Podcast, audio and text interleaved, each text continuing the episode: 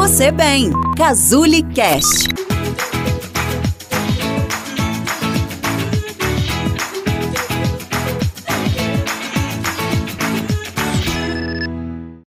Olá, eu sou Mariana Fonseca, psicóloga aqui na Cazuli, e vim falar um pouco a respeito desse contexto, né? Ainda não se pode dizer pós-pandemia, nós ainda vivemos nessa onda, né? É, mudando agora um pouco a maneira de se, se relacionar e viver com as pessoas, mas certamente nós temos hoje uma ou mais de uma, né? Algumas gerações marcadas por esse fenômeno da pandemia. E essa marca, não só pelos aspectos de saúde clínica de maneira geral e pelas perdas né, ocasionadas por esse fenômeno, mas também porque uma das principais formas de prevenção da doença é o distanciamento social, o que gera grande impacto na vida das pessoas em termos de mudanças de estilo de vida, é, adiamento de planos, né, perda de emprego, um contexto agora todo voltado pra, mais para dentro de casa, né? não existe tanto aquela rotina que se tinha antes para muitas pessoas. E embora nós tenhamos algumas profissões que, inclusive, alavancaram bastante nesse período de pandemia, nós tivemos, por outro lado, pessoas que foram afastadas de seus empregos, que perderam, né, estão é, desempregadas hoje. E, e, durante a maior parte né, desse período, outras pessoas que começaram a empreender e tiveram que voltar um pouco atrás, e tudo isso causa impactos, né? Planos, pessoas que tinham casamentos marcados, é, outros alunos que estavam prestes a entrar na faculdade e se viram fora da sala de aula, né, naquela presença física, tendo que se readaptar de diversas formas. Pode ser que para muitas pessoas esses acontecimentos não tenham tanta influência, mas é muito natural que é, existam né, mudanças, por exemplo, no humor, no comportamento, na motivação, causadas por toda, por toda essa mudança gerada pela, pela pandemia. Dessa forma, para essas pessoas que observam que essas mudanças foram mais impactantes, o que nós percebemos é um aumento, por exemplo, nas questões de ansiedade, né, uma desmotivação muito grande e uma ideia de que aqueles planos que eram que existiam antes desse acontecimento tenham que ficar para trás, não vão ser mais possíveis de acontecer.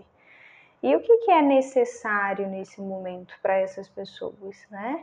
É, primeiro, olhar de uma maneira mais geral, né? porque a nossa tendência muitas vezes é pensar que isso está acontecendo apenas comigo.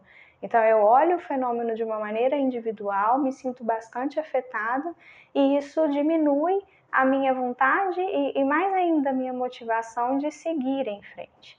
Então, eu preciso perceber que eu não sou a única pessoa atingida, né? É, outras pessoas também passam pelo mesmo que eu passo agora. Isso já dá uma certa, é, um certo conforto, traz um certo alívio em perceber, opa, peraí, isso não acontece só comigo, né? O problema não sou eu. Além disso, perceber que aqueles planos que existiam antes, eles podem ser reconfigurados, né?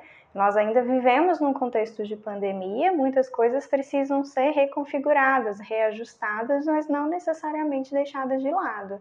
Então, eu posso adiar um pouco o planejamento ou continuar com aquele objetivo, com aquela meta final, mas mudar as formas de, é, de por onde eu preciso passar, como é que eu preciso ir para chegar até aquele local que era pretendido, né? mas não necessariamente desistir.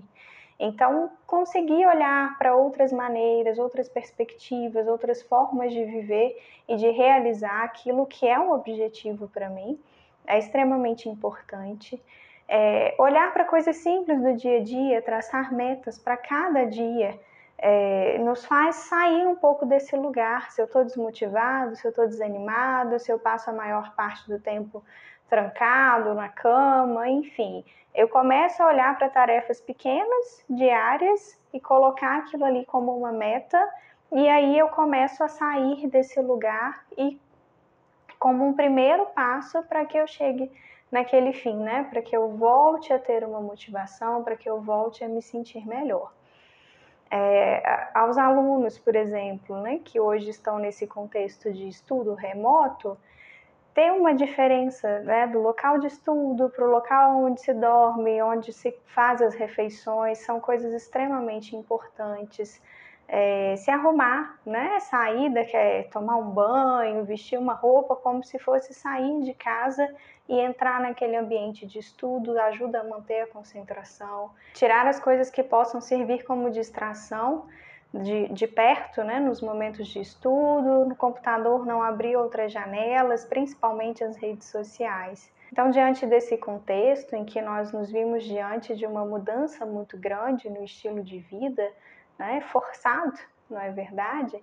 É, para aquelas pessoas que estão se sentindo mais abaladas com essa situação, assim, uma forma de continuar, né? Existem outras perspectivas, existem outras maneiras de chegar e atingir aquele objetivo e que eu tinha antes da pandemia. Né? Voltar a fazer pequenas coisas, mesmo que seja de uma maneira adaptada à situação, ao contexto de hoje. Espero que esse conteúdo seja útil para você, se você se identifica ou identifica outras pessoas que estejam passando por certas dificuldades em função desse contexto, curta, comente, compartilhe.